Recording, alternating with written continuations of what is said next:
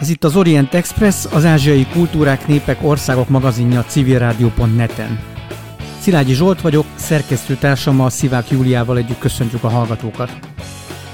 Tavaly ünnepeltük a magyar keletkutatás egyik legmeghatározóbb képviselője, az iskolateremtő tanár és tudós Ligeti Lajos születésének 120. évfordulóját.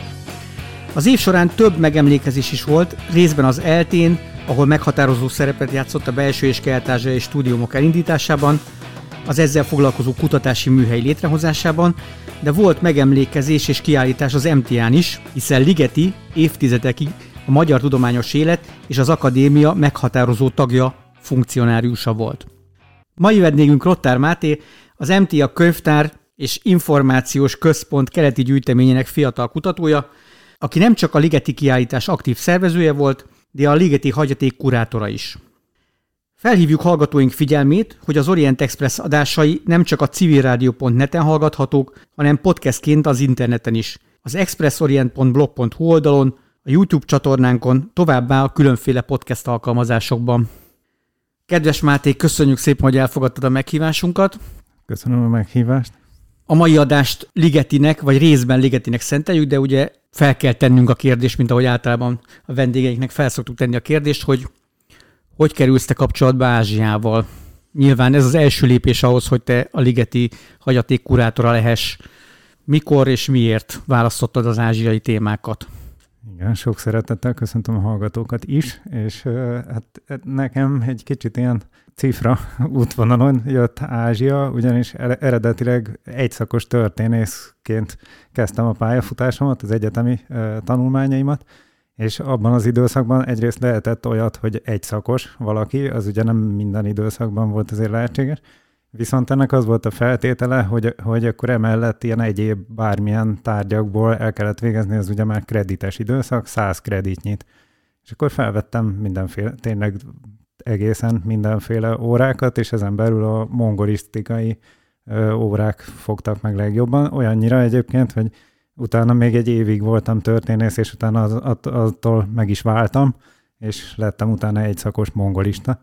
Később aztán uh, már hát részint a mongol révén és korábbi érdeklődésem miatt is aztán felvételiztem törökre, ez már az új képzési rendszerben, és uh, ott, ott pedig ugye az a szabály, hogy egy alapszak mellé kell egy minort felvenni, úgyhogy a török mellé kínait sikerült.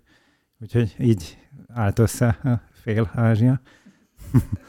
Igen, ugye fél Ázsia, abból a tekintetben is érdekes, hogy te be is jártad ezt a területet, azért voltál hát egy, sok helyen. Egy, egy részét, igen. De ugye itt, tehát alapvetően a minden, tehát hogy a töröknél is, és a, a sinológiánál is azért mindig valahogy a mongolisztika volt a kiinduló pont, úgyhogy Például Dél-Kínában nem jártam soha, igaz, hogy szívesen elmennék, de tehát az, az úgy soha nem volt az érdeklődésem homlokterében, úgyhogy elsősorban belső ázsiai uh, régió játszott ilyen szempontból. Most mondhatom, hogy a nagy elődök nyomában jártál, hiszen Ligeti is valami hasonló utat járt be egyébként, teljesen, teljesen érdekes módon.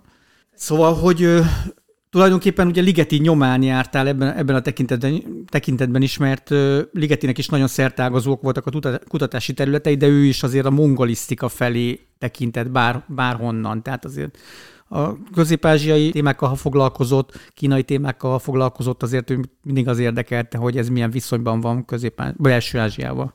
Igen, na most ez nagyon érdekes egyébként, hogy ezt mondod, mert tényleg arról híres Ligeti elsősorban, hogy mongolista, emellett egyébként mindig felsorolják, hogy és egyébként még turkológus, sinológus, manzsutunguzista, és a többi, és a többi.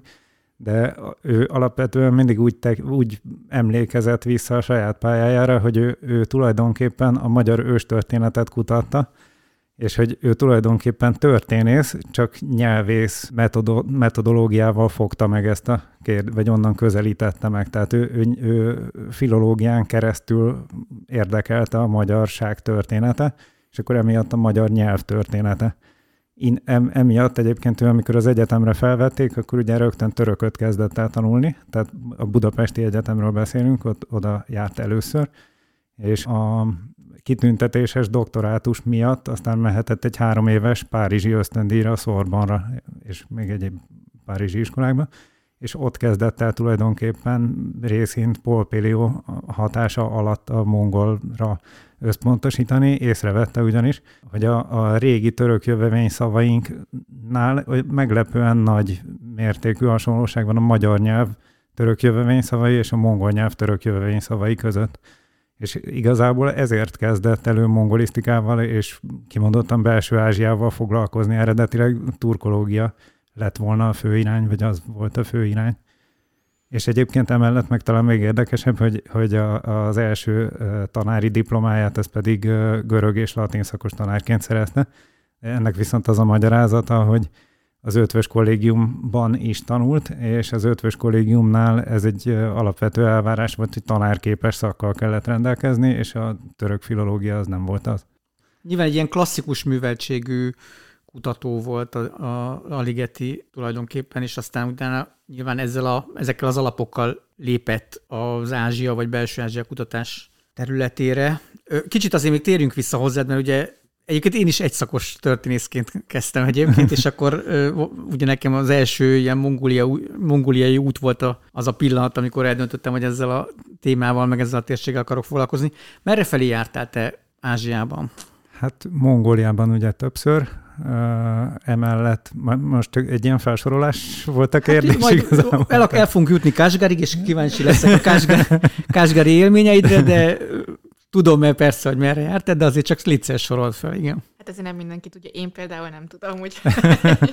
Na most fényderítek a titokra, tehát úgy Mongóliában voltam azt hiszem négyszer, ha jól emlékszem, emellett Kínán, Kínában többször voltam, részint Mongólia felől, részint meg más indítatásból, és ez a más indítatás, ez az volt, hogy egy nyelvi ösztöndíjjal Ürümcsibe kaptam egy egyéves nyelvi képzése szóló lehetőséget a Konfucius ösztöndi keretében, és e, ez volt az, amikor Kelet-Turkesztánban ugye egy évig voltunk, nem sok lehetőség volt utazásra, de amikor éppen volt, akkor igyekeztünk a Sejemút régi nagyvárosait is bejárni, úgyhogy többek között a Sejemút déli útvonalán, Kásgár, Hotán, Keria, Csercsen, most ezek semmilyen szempontból nem sorrendben sikerült mondani, de, de tehát igen, jártam arra fele is.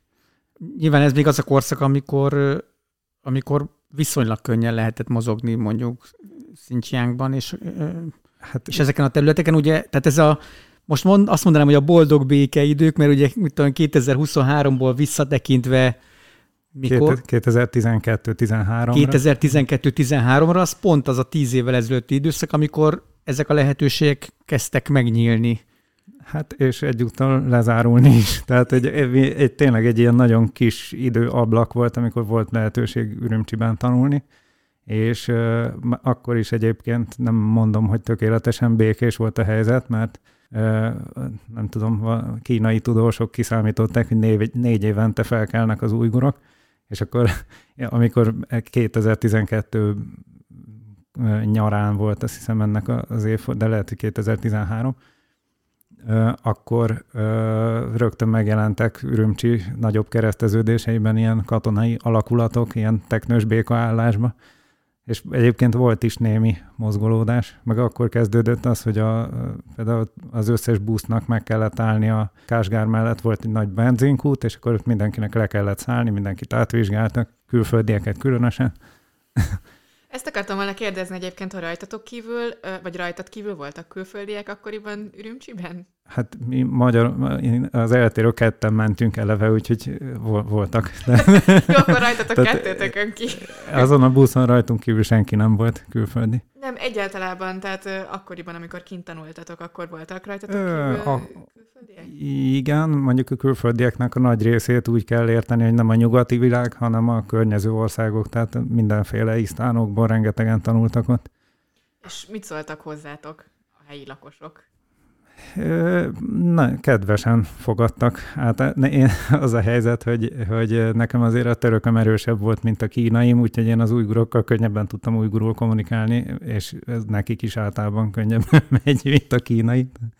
Úgyhogy, úgyhogy az, az ilyen szempontból gondolom, hogy ez eleve egy előny volt, akkor rögtön megkérdezték, hogy honnan jöttünk. Magyarország, ó, ó, hát akkor egy nemzet vagyunk, hiszen mi is hunok vagyunk szokásos ázsiai.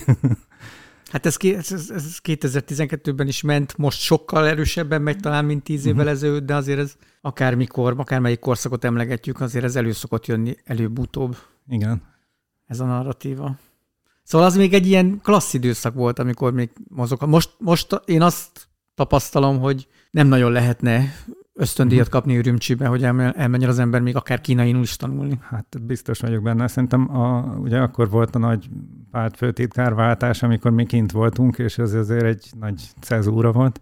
Hát illetve ugye 2013-ban jelentette be Xi Jinping az új Sejemút programot, tehát akkor elvileg az egy ilyen elvileg egy nyitás lehetett volna, csak éppen pont akkor kezdődött ez a bezárkózás, aminek aztán most már nagyon határozott jeleit tapasztaljuk, azt kell, hogy mondjam.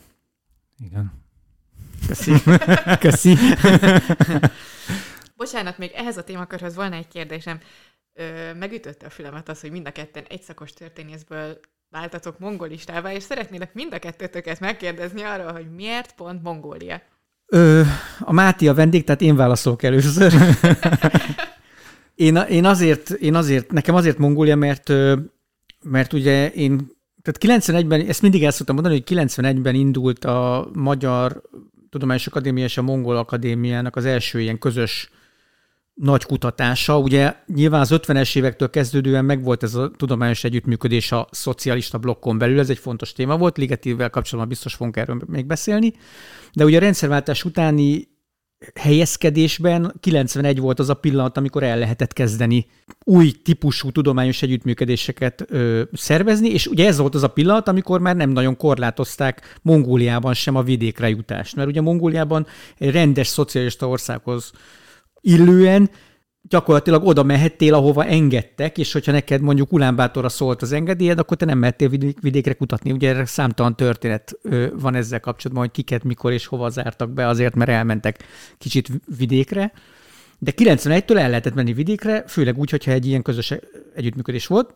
És ugye elindult ez a közös nyelvi, népi műveltség és nyelvjárás gyűjtő expedíció, amihez mi 92-ben ilyen kalandvágyó diákként csatlakoztunk. Ez a órán felemelte az ember a kezét, hogy tanárnő lehetne menni saját pénzen Mongóliába, és akkor mondta a Birta Ágnes, hogy lehet, és akkor az Ágnesékkel elindultunk, és annyira megtetszett nekem is, meg még néhány kollégának, akik azért mostanában már nincsenek a szakmában, hogy, hogy így elmentünk, és egyszerűen ott, én így ott ragadtam. Tehát lehet, hogy azért nem, azért lettem mongol szakos, és nem kínai szakos, mert akkor nem mentünk tovább Kínába, nem megálltunk Ulánbátorban, és akkor mit tudom, másfél hónapot eltöltöttünk Nyugat-Mongóliában. Máté? Én, én előbb lettem mongol szakos, mint hogy kijutottam volna Mongóliába, de hát nem, tényleg, ahogy mondtam, fel kellett venni rengeteg órát, és akkor a mongol szakon volt rengeteg ilyen tudomány népszerűsítő jellegű, a, nem is tudom akkor éppen, hogy hívták. A... Hát ezek ilyen közismereti órák. Igen, igen, igen, igen, igen. Közismereti órákat, abból, abból rengeteget hirdetett a mongol tanszék, és szerintem többek között Szilágyi Zsolt volt az egyik, akinek az óráira az elején elkezdtem járni. Micsoda megtiszteltetés. És ott ragadtam. Igen, szóval kicsit ilyen viccesen hangzik, de tényleg azért behúzta ez így az embert. És aztán, hogyha elmentél terepre, akkor meg hát vagy egy életre megutáltad belső Ázsiát, vagy pedig rendszeresen visszavágysz.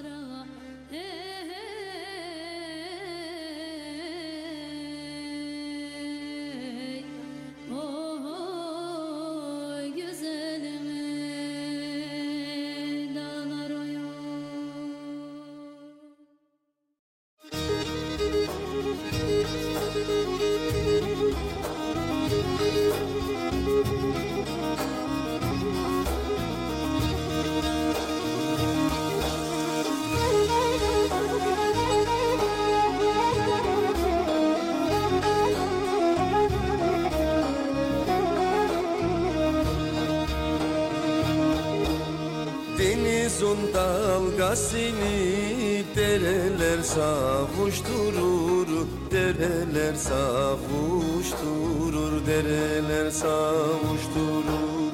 Dele son dalgasını dereler savuşturur Dereler savuşturur, dereler savuşturur. Hayri düştük yarımla kim bizi kavuşturur? Kim bizi kavuşturur Kim bizi kavuşturur? Ayrı düştük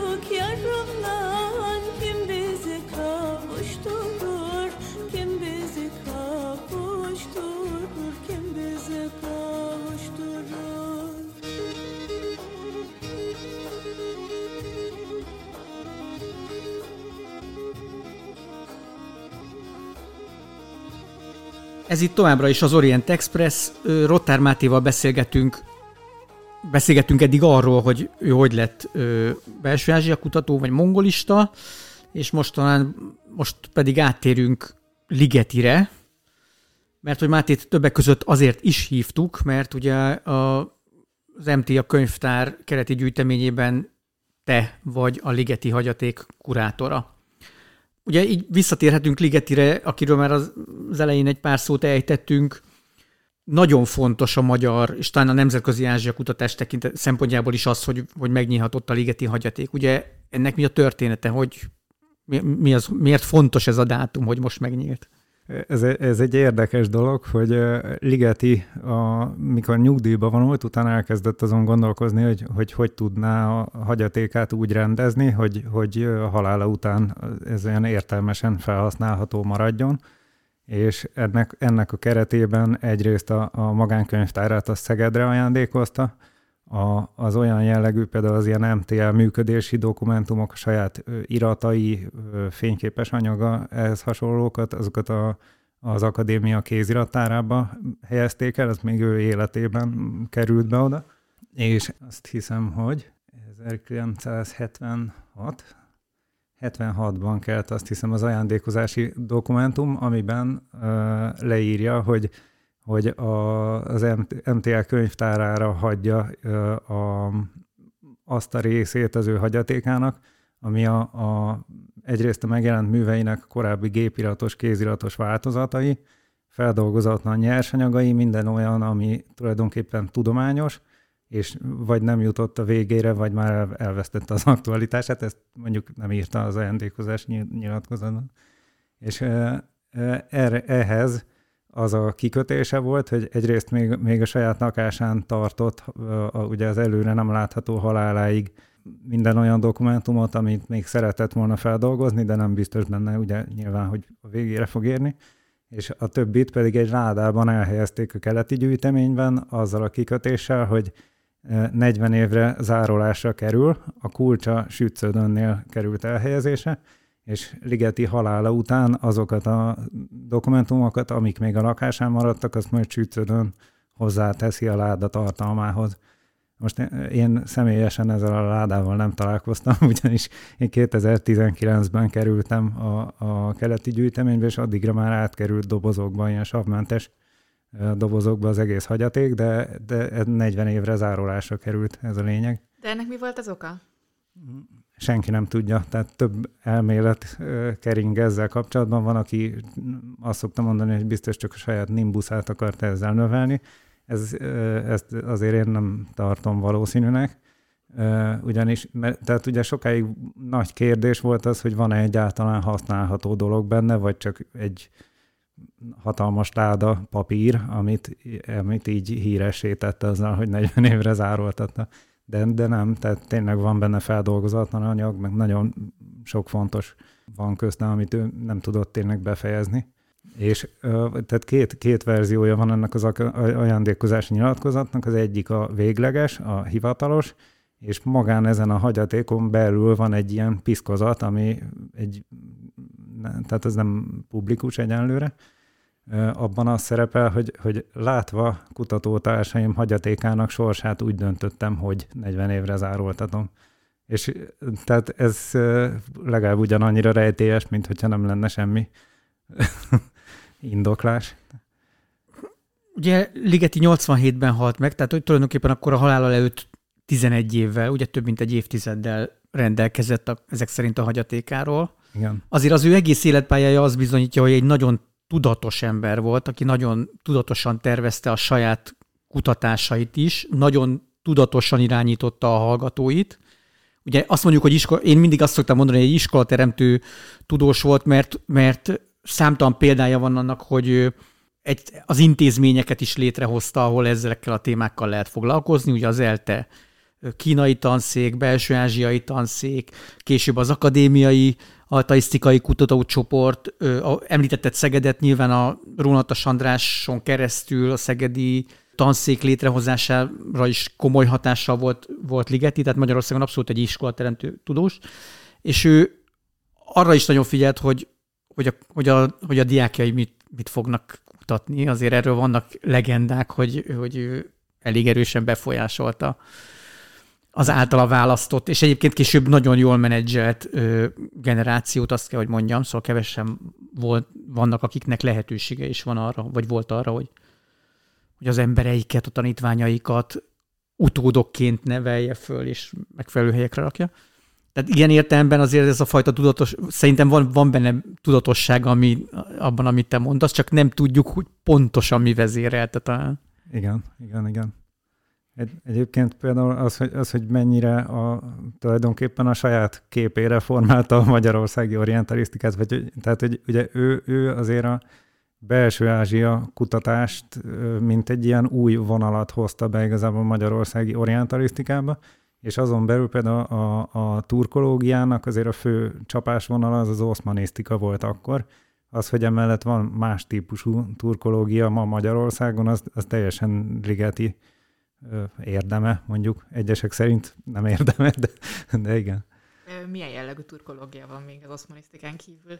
Hát, amit, amit ilyen általános turkológia és filológia néven szok, de, tehát filológiának hívták igazából az oszmanisztikát is, de például budapesti iskola úgy nézett ki még a, a, az osztatlan képzés időszakában, hogy az első év után kellett dönteni, hogy ki mire szakosodik. Én erről már egyébként pont lemaradtam, és akkor lehetett választani az oszmán szakirányt, vagy a filológiának becézett másik szakirányt, ami inkább ilyen nyelvészeti, irodalmi, de ott igazából az volt a lényeg, hogy minden, ami nem oszmanisztika. Tehát jelenleg például most a, ugye egy pár éve változott a, a tanszékvezetés, most sokkal inkább ebbe a másik irányba tolódott el megint mert most éppen a tanszékvezető úr elsősorban irodalommal foglalkozik.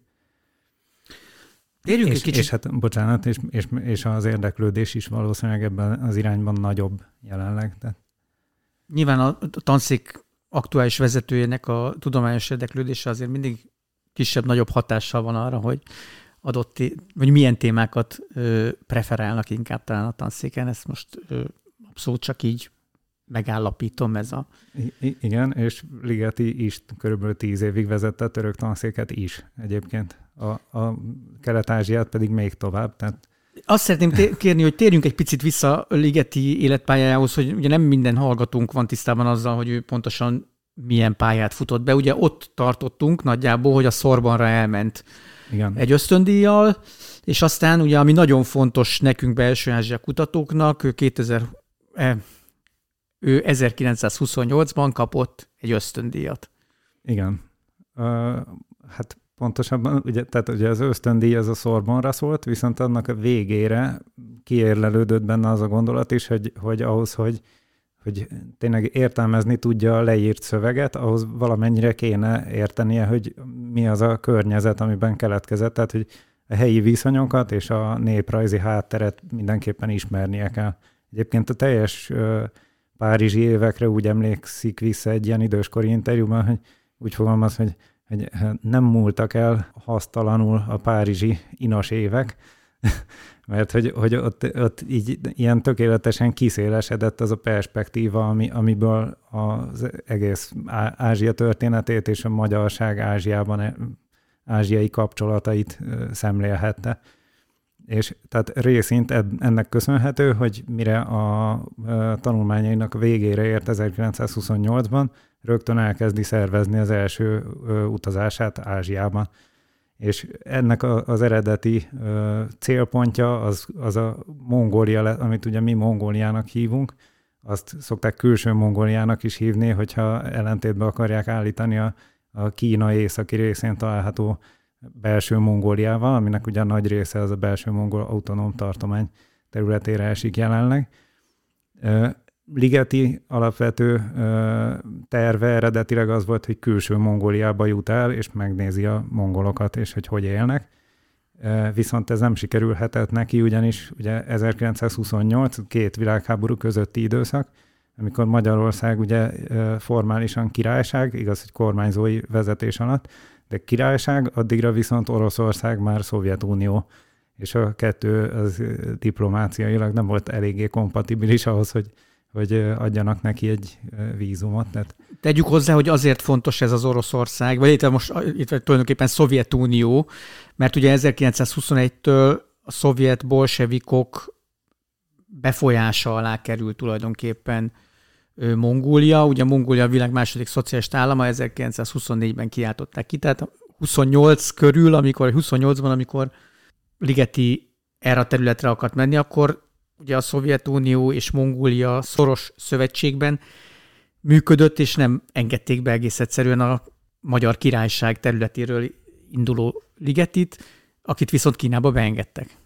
Így van. De ez, erről viszont azt írja, hogy, hogy ez a teljes költségvetésének az újra tervezésére késztette, ugyanis míg vonaton, hát nem azt mondom, hogy olcsón, de lényegesen olcsóbban meg lehetett volna közelíteni belső Ázsiát, addig hajón egy, ugye csak egy francia hajót talált. Egyébként ez is érdekes, hogy van egy ilyen dokumentum, egy ilyen fél levelezés, egy a Magyar Keleti Tengerhajózási Társaság válaszlevele, hogy nem is tudom, hogy, hogy olyan furán fogalmaznak, hogy örömmel értesítjük, vagy valami hasonló, hogy örömmel értesítjük Ligeti Lajost, hogy furán jön ki, mert igen, nem örömmel, mindegy, mondjuk, hogy sajnálattal, de valahogy tényleg ilyen fura volt a megfogalmazása.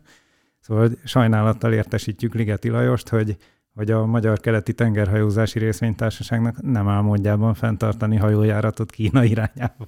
Tehát e, először egy magyar hajóval szeretett volna eljutni, gondolom szintén költségkimélési célzattal, de csak egy francia hajón tudja megközelíteni belső Ázsiát, úgyhogy így Márszejből végül Sánkháig kell hajózni ahhoz, hogy, és Sánkhájból Pekingbe, és akkor már Pek, Peking bázissal hajtja végre a, a kisebb, rövidebb utazásait nagyrészt belső mongol területekre.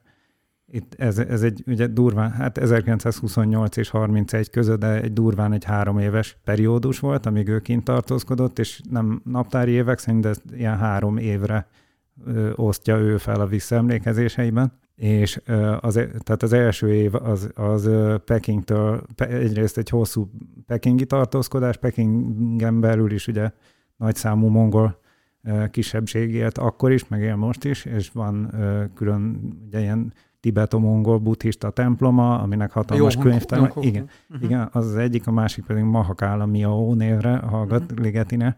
Ebben a kettőben, vagy ezeknek a könyvtárában rengeteget dolgozik, több, több hónapig ott tartózkodik, és akkor utána uh, Kökekotáig tesz egy utazást, ott is körülbelül egy, azt hiszem, két hónapot tölt el, utána vissza Pekingbe, és akkor utána másik, második év az, amiről a, a sárga istenek, sárga emberek című népszerű útleírásában részletesen beszámol.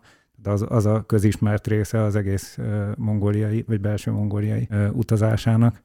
A harmadik év az pedig az inkább a mandzsúriai területekre, illetve a, tehát ugye a belső Mongóliának is van egy Mandzsúria, Mandzsúria régióhoz tartozó, de administratíve belső Mongóliához tartozó része, ami akkor nagyrészt bargulakta vidék, ott, ott, ott kimondottan ilyen néprajzi jellegű megfigyeléseket tud végezni. Onnan például szuper fotóanyaggal tért vissza.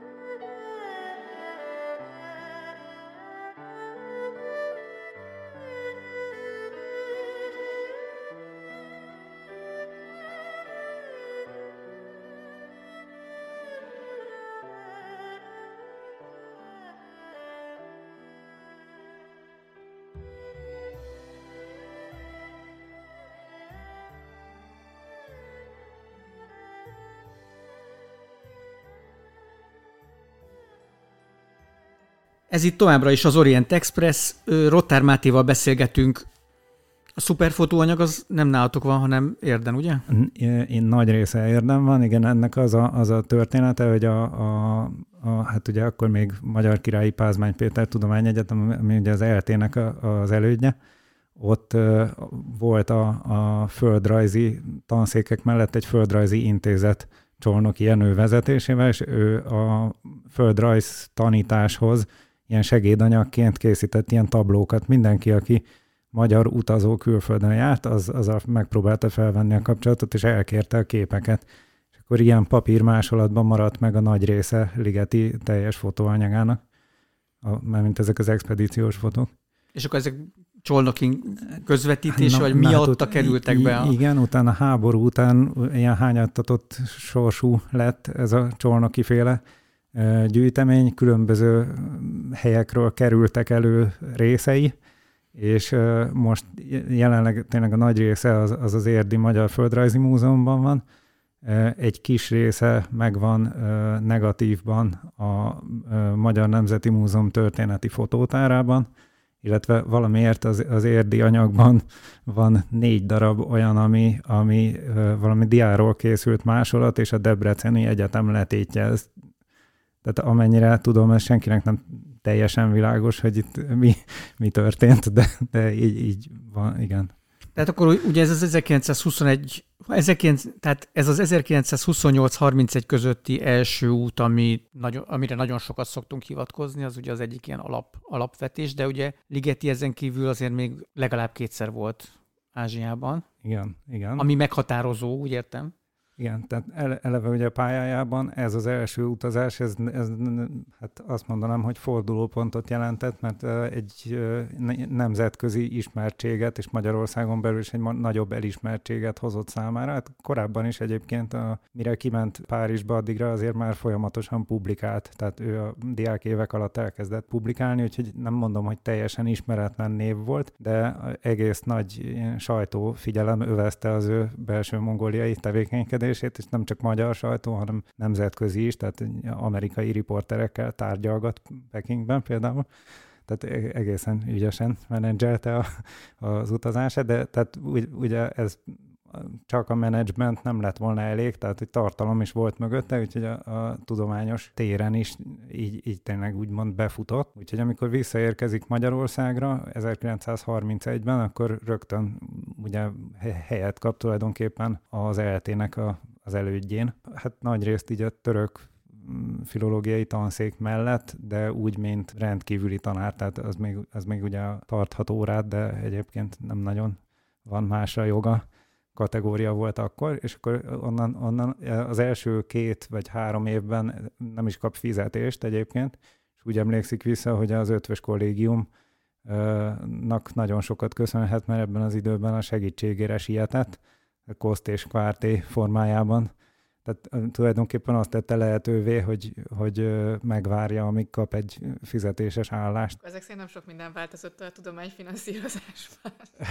Igen, és érdekes, hogy, hogy mi, mi volt aztán a, a, ilyen szempontból a fordulópont, hogy Ligetit kétszer egy fél évre, 1933-ban és 34-ben, ha jól emlékszem, mind, mindig a második fél évre meghívják a, az Inálkó elődje, ez a, a élő keleti nyelvek iskolája Párizsban. An, oda meghívják vendégelőadónak. Egyébként ugye Ligeti nem kimondottan az élő nyelvek doktoraként szokás számon tartani, hanem inkább filológusként. Oda, oda is mongol filológia tárgyat tartani hívják meg, viszont úgy tűnik, hogy annyira sikeres volt, hogy a második fél év végére felajánlanak neki egy állampolgárságot és egy állandó fizetéses állást. Tehát akkor, akkor ott ugye felmerül, hogy esetleg akkor elhagyja az országot, viszont erről értesül. Megnyílik a fizetések kapuja. És akkor ugye ezt szokták mondani, és innentől kezdve minden történelem, mert ugye abban a pillanatban, hogy pozícióba kerül az ELTE elődjén, tulajdonképpen elindul az a fajta építkezés, ami aztán oda vezetett, ahol tulajdonképpen a fénykorában járt a belső-ázsiai tanszék, vagy a magyar belső-ázsiai kutatás, mert hogy volt belső-ázsiai tanszék, ugye mert volt mellette kínai tanszék, ami ma, manapság hát nagyon nagy magasságokra tör, de például ö, akadémiai altaisztikai kutatócsoport is, és ugye ez mind Ligetinek köszönhető. köszönhető. Az afganisztáni útjáról egy pár szót szóljunk már, mert szerintem az nagyon érdekes. Igen, igen, igen, az mindenképpen. Engem is az érdekel legjobban különben. Tehát ugye 1934-től akkor így elkezd fizetést is kapni, és így évről évre azért ilyen különböző kinevezések hasonlók érik. Tehát az 1939-től már nyilvános tanár, tehát igazából már akkor elkezd mongolt tanítani, 41-től egyébként a nyilvános rendes tanár, tehát az ilyen teljes jogú professzor. Így, tehát amikor már így felívelő félben van a pályája, akkor viszont megint hatékonyan pályázgat arra, hogy, hogy egy külföldi kutató útra mehessen, és itt, tehát ugye az első utazásnál Mandzsúriánál csak a bargókat említettük, de van, van egy másik társaság, Dahurnak nevezett, ez egy mongol szigetnyelv, nagyon keveset lehetett róluk akkor tudni. Mondjuk most sem mondom, hogy közismertek, de, de, de, de most, most már azért van hozzá anyag. Ez, az ő körükben egyébként Ligetinek egy kiváló olyan gyűjtése keletkezett, ami kiadatlan maradt. Ő ezt megpróbálta feldolgozni, de nem ért a végére.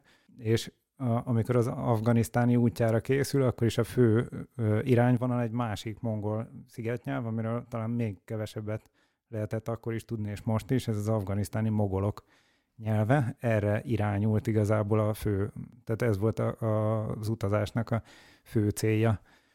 És hát itt megint nagy részt azért a Magyar Királyi Vallás és Minisztérium támogatásával, illetve részint a Magyar Tudományos Akadémia támogatásával tud kijutni. Megint felmerül az egyébként, ugye öt, öt ilyen a mogol nyelvkutatás történetében egy nagy előd előzi meg, a Ramstedt nevezetű finnországi svéd figura, aki ugye mint, mint finn állampolgár, egyúttal akkor cári alattvaló is volt az 1900-as évek elején, tehát 1903-ban hajtotta végre a saját expedícióját, és ezért a, a, az afgán határig, hát nem mondom, hogy könnyedén, de könnyedebben el tudott jutni a cári Oroszországon belül. Most az mondjuk már a bal szerencse része, hogy onnan tovább viszont nem tudott jutni, mert akkor pedig a Afganisztán és az, a cári Oroszország között volt egy diplomáciai konfliktus, vagy hát azt hiszem részint fegyveres, illetve ami még nagyobb a szerencséje, hogy a, hogy a három napnyi anyaggyűjtés végére a két adat közlője közül mind a ketten, és ő maga is elkapják a maláriát, úgyhogy ő ilyen, ilyen delíriumba tér vissza szülőhazájába, és ilyen egészen tehát élet-halál között van körülbelül egy hónapig, mire úgy sikerül felépülnie. Most ilyen, ilyen előzmények után Ligeti megint csak felmerül benne az, hogy esetleg akkor Oroszországon keresztül kéne megközelíteni Afganisztánt, ez, ez megint nem sikerül, és akkor tehát Balkánon, Törökországon, Irakon és Iránon át, tehát egy, egy másik szárazföldi, déli szárazföldi útvonalon közelíti meg, és ha már arra jár, akkor a Meshedi könyvtárban a magyar őstörténet arab perzsa forrásairól készített egyébként rengeteg fotómásolatot. Van olyan ö, ilyen őstörténeti forrásunk, aminek a, az eredeti jéről kép az először az ő révén kerül Magyarországra, tehát úgy, úgy részint hozzáférhetetlen forrásokhoz is hozzásegíti a, a őstörténet kutatóit, illetve hát sikerül ugye eljutni a Herát környéke, vagy Herátba, és Herát környéke volt a, a hát igen, itt egy kicsit így nehezen találom a megfelelő kifejezéseket, mert igazából nem lehet tudni, hogy a, az afganisztáni mogolokkal most mi a helyzet. Szinte biztos, hogy kihaltak, de ezt gondolták már az 1900-es évek elején is, hogy mindjárt kihalnak. Tehát mostanra egyébként már azért tényleg nagyon valószínű, hogy kihaltak, de nem lehet pontosan tudni. Igazából ugye most megint egy olyan időszakot érünk, amikor Afganisztánban egy kicsit nehezebb kutatni. Igen, szóval nem tudunk oda menni, nem megtalálni őket, hanem nem, tehát Igen. nem tudjuk, hogy mi történt velük. De az a lényeg, hogy Ligeti ugye 36-ban még találkozott velük, és hát, fontos anyagokat gyűjtött róluk. Igen, igen, olyannyira találkozott velük, hogy, hogy a, az én véleményem szerint most e pillanatnyilag erre leginkább én látok rá, tehát nem, nem magamat akarom fényezni, de én hozzáférek a ligeti anyaghoz, mivel nekem kell feldolgozni, illetve összehasonlított vagy hát tehát folyamatban van ez a munka, de összehasonlítom a, a, a korábbi és az azóta megjelent mogolok körében végzett terepmunkákkal, és, és ezért Ligeti az egy nagyon kiemelkedően jó anyag, és ez megint olyan egyébként, amit már ahogy hazajön, rögtön kap rá egy, egy minisztériumi támogatást, hogy adja ki, el is kezd rajta dolgozni, akkor utána ez valamiért jegelődik, lehet, hogy a háború miatt például, és akkor az 50-es években megint elkezd vele dolgozni, akkor, akkor megint egy kicsit így háttérbe szorul, és látszik, hogy nagyon sokat dolgozott rajta. Bizonyos részei azok ilyen nagyon jól feldolgozottak, és még, még így sem jutott el a végére.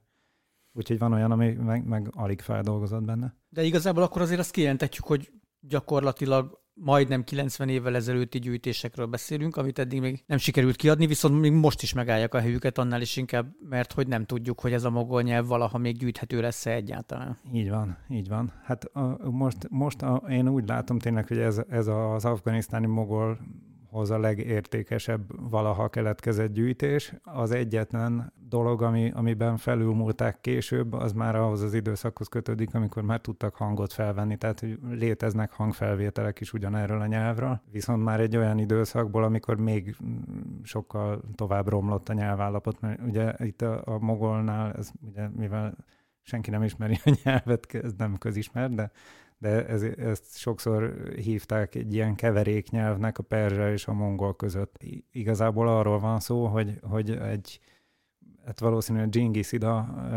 tehát a nagy mongol birodalom időszakából származó helyőrség, illetve később még lehet, hogy csatlakoztak hozzá ilyen-olyan csapatok, de ott, ott kialakult egy bizonyos népesség, ami eredetileg mongolul beszélt, valami részint eltörökösödött, de még inkább összeolvadt a helyi perzsa népességgel, és egyre inkább átadja a helyét, vagy átadta a helyét a perzsának, tehát az látszik a különböző gyűjtésekből egy ilyen időskálán, hogy egyre, egyre jobban perzsásodott el. Tehát ez igazából most lehet keveréknyelvnek nevezni, de igazából egy, egy ilyen kihalási folyamat tulajdonképpen. Viszont azért, mit tudom én, mégis 400, 500 éven keresztül megőrizte valamennyire a mongolságát. Hát, igen, igen, igen, és az utolsó, tehát a, a né, nagy német expedíciók a 69 környék, tehát a 60-as évek vége, 70-es évek eleje, azok még tudtak róla olyan hangfelvételt készíteni, ahol folyékonyan beszélnek emberek, csak már egy ilyen nagyon leromlott nyelvállapotban. Tehát lehangtani szempontból teljesen elperzsásodott, tehát így egy sima mongol tudás, úgymond sima mongol tudás alapján nagyon nehezen érthető. Ha már egy kicsit foglalkozik vele az ember, úgy viszont teljesen fel lehet ismerni a mongol szavakat, tehát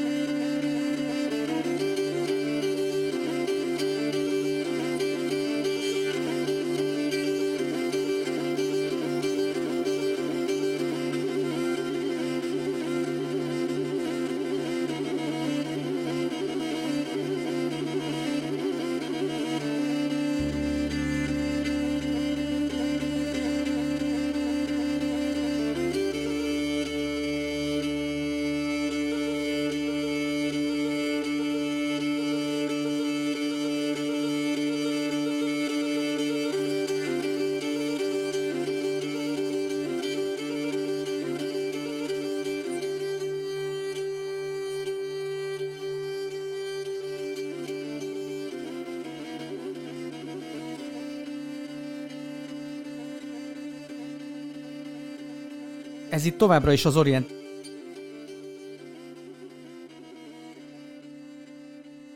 Express Rotár Mátéval beszélgetünk részben korábbi ázsiai kalandjairól, részben pedig Ligeti Lajosról és a Ligeti hagyatékról, ugye a legutóbb Ligeti terepmunkáiról. Most így az utolsó pár percben kicsit fussunk már végig azon, hogy te most így egy-két év, három év munka után mit, mit látsz, hogy mi van a ligeti anyagban? Tehát, hogy körülbelül hogy képzeljük el ezt a, ezt a hagyatékot? Ha lehet erről még beszélni. Már lehet, ha lehet erről most beszélni lehet, publikálás lehet, előtt. Lehet, lehet. Hmm. Persze egy része egyébként már kutatá, tehát szabadon hozzáférhető kutatóknak. Tehát, hogyha kutatási kérelmet kell beadni, ez nem egy bonyolult dolog, tehát elég e-mailben jelentkezni az osztályvezetőnél, és hogyha megalapozottnak tűnik a kérés, akkor, akkor nyugodtan lehet betekinteni, kutatni az anyagnak azt a részét, ami eddig felkerült a katalógusba, ez majdnem az egésznek a fele. Tehát összesen 62 dobozba rendeztük az anyagot, és ebből az első 26 az teljesen hozzáférhető, most már a feldolgozás az eléggé közelít a végéhez, de még, tehát ennek technikai okai vannak, hogy még nem mindegyik része hozzáférhető de az nyugodtan lehet róla beszélni.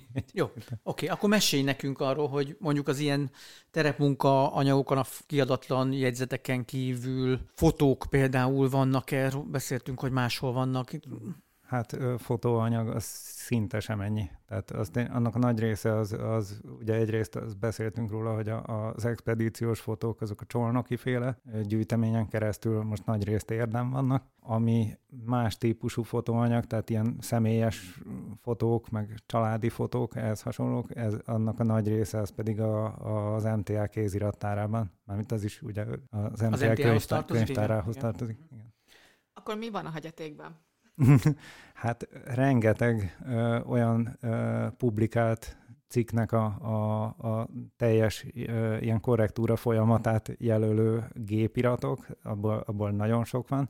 Ez ugye, ez, ennek inkább csak ilyen tudománytörténeti érdekessége lehet, tehát az, az, az mondjuk ilyen új kutatási eredményekkel nem kecsegtet. Van rengeteg olyan, ami látszik, hogy élete végéig dolgozott, ilyen például a Gyurcsány anyag, Gyurcsányből rengeteg van. Én, én személy szerint nem nagyon foglalkozom a Gyurcsánnal, úgyhogy ezt egy kicsit nehezen tudom megítélni, hogy ebbe mennyi az újdonság, de azt Bocsánat, gondolom, hogy... Ez, micsoda? Az egy Manjutungus, tehát uh, ugye van, a, volt egy külön dinasztiája a gyűrcseneknek, amit a manjuk így, van, így félig meddig az elődjüknek tekintettek, félig meddig az elődjük is, és igazából úgy néz ki, nagyon úgy néz ki legalábbis a, a ligeti uh, hagyatékban található jegyzetek alapján, hogy meg egyébként is, hogy a, a gyűrcsen és a manju, az, az két mondjuk ilyen szomszédos nyelvjárásnak a, a különböző időpontban lévő állapota, vagy tehát ezt nem, nem tudom Igen, csak mondjuk a gyűrcsik azok, azok ugye 1125-től 1234-ig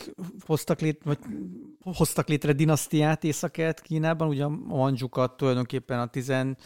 század közepétől emlegetjük, ugye ők az utolsó császári dinasztia, tehát a kettő között is azért van 300 év. Igen, igen itt a, a Ligeti által vizsgált gyűrcsen anyagnak nagy része az, az minkori ilyen fordítóirodai ilyen szólisták és ehhez hasonlók, valamennyire van közte szöveg is. Uh-huh. De tehát, hogy az egy kicsit későbbi, kicsit mint későbbi. maga a dinasztia. És tehát az, az tényleg ilyen, ilyen, bocsánat, ez pont ilyen, ilyen összekötő kapocs a kettő között valamennyire. Uh, bocsánat, térjünk vissza a ligeti hagyaték.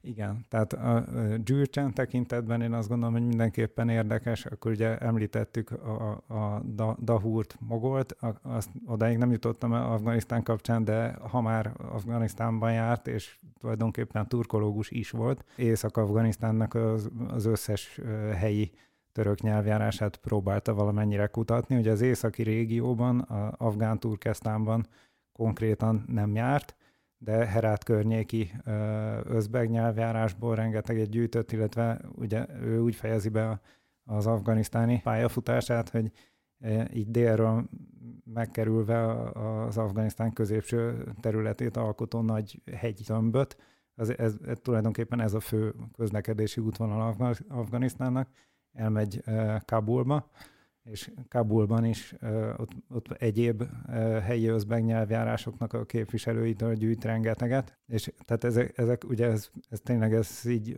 nem erre irányult alapvetően a kutatás, igaz, hogy egy ilyen másodlagos célként felmerül már az elején, de nem ez volt a fő célja, viszont igazából többet sikerül ebből felvenni, mint az afganisztáni mongolból. Úgyhogy a, ott is az afganisztáni özbeggyűjtések is mind kiadatlanok, az is részben feldolgozott egyébként. Tehát van például olyan része, hogy a nyers szöveg nyomdakész állapotban van, mármint maga a, a, az özbeg nyelvű szöveg, nincs hozzá semmilyen jellegű feldolgozás vagy, vagy fordítás, szótár van hozzá. Uh-huh.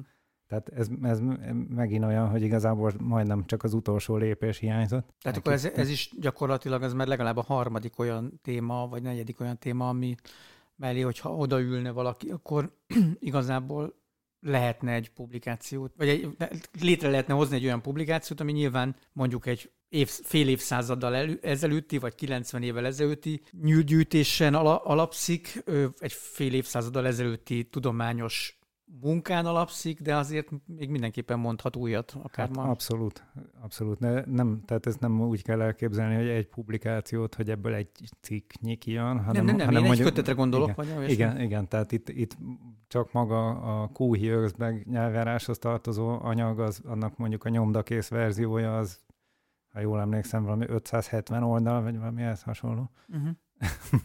tehát itt jelentős mennyiségek vannak. És, és egyébként mindezek mellett, tehát egy, ugye az első utazásával kapcsolatos nyersanyagoknál is van rengeteg érdekes dolog. Nagyon sok ilyen olyan töredékes jegyzet van, amiről így első látásra nem látszik, hogy mi a, tehát nem látom rajta, hogy ebből most mi a publikált és mi a nem. Egy részéről látom, de azért mindennek nem vagyok a szakértője, aminek Ligeti a szakértője volt. Tehát... Ez csak időkérdés.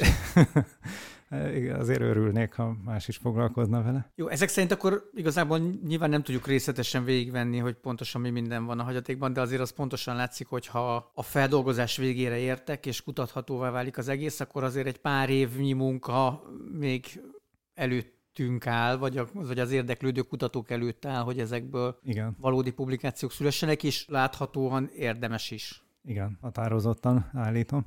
Van valami határidőtök erre? Hát Mármint, hogy a, a, a feldolgozásra? Én, én ugye egy fiatal kutató ösztöndíjjal vagyok ezen az álláshelyen, ami most szeptember 30-al fog lejárni, tehát az a határidő részemről, de a, az, az elsődleges elvárás az, az volt, hogy rendezzem az anyagot, és tegyem kutathatóvá, tehát a, a, ilyen szempontból az a feltétel, hogy hogy mindegyik, minden kötegnek legyen száma, le legyen írva, hogy mi az, ki lehessen adni kutatásra. Tehát ez végig kell pecsételni, mindegyiknek szerepelnie kell a katalógusban. Ez me, ezek szerint ez meg fog történni Igen, addigra, ez, és akkor ez, utána... Ez, ez biztos, hogy befejeződik, az biztos, hogy nem fejeződik be, ami, ami mondjuk a fontosabbik lényeg lenne, hogy, hogy megjelenjen az összes eddig meg nem jelent anyag. Hát akkor szerintem az a végszó, hogy reméljük, hogy ezeken az anyagokon majd te dolgozhatsz. és... hát, én, bocsánat, hogy közbevágok, egy részén, egy részén más is dolgozik, tehát hogy például a Dahur anyagnak a feldolgozása az például nem hozzám tartozik, de az is folyik a feldolgozás. Jó. Igen, tehát, hogy sokan dolgozhatunk, dolgozhatnak és dolgozhatunk ezen az anyagon, és hogy van is érdem, értem, az pontosan látszik. Igen. Hát akkor rajta, és csak így tovább. Köszönjük szépen, hogy itt voltál. Köszönöm a meghívást. Nagyon köszönjük Rotár Mátének, hogy elfogadta a meghívásunkat, és köszönjük a hallgatóknak a figyelmet. Önök az Orient Express-t, a civilrádió.net Ázsia magazinját hallották, a műsort Szivák Júlia és Szilágyi Zsolt vezették. Felhívjuk figyelmüket, hogy az Orient Express adásai nem csak a civilrádió.net-en hallgathatók, hanem podcastként az interneten is. A címünk expressorient.blog.hu de ott vagyunk a YouTube-on és a különféle podcast alkalmazásokban is. A Facebookon pedig a Pázmány Péter Katolikus Egyetem Modern Kelet-Ázsia kutatócsoportjának oldalán lehet megtalálni az adásokat és készítőiket. A viszont hallásra tartsanak velünk legközelebb is!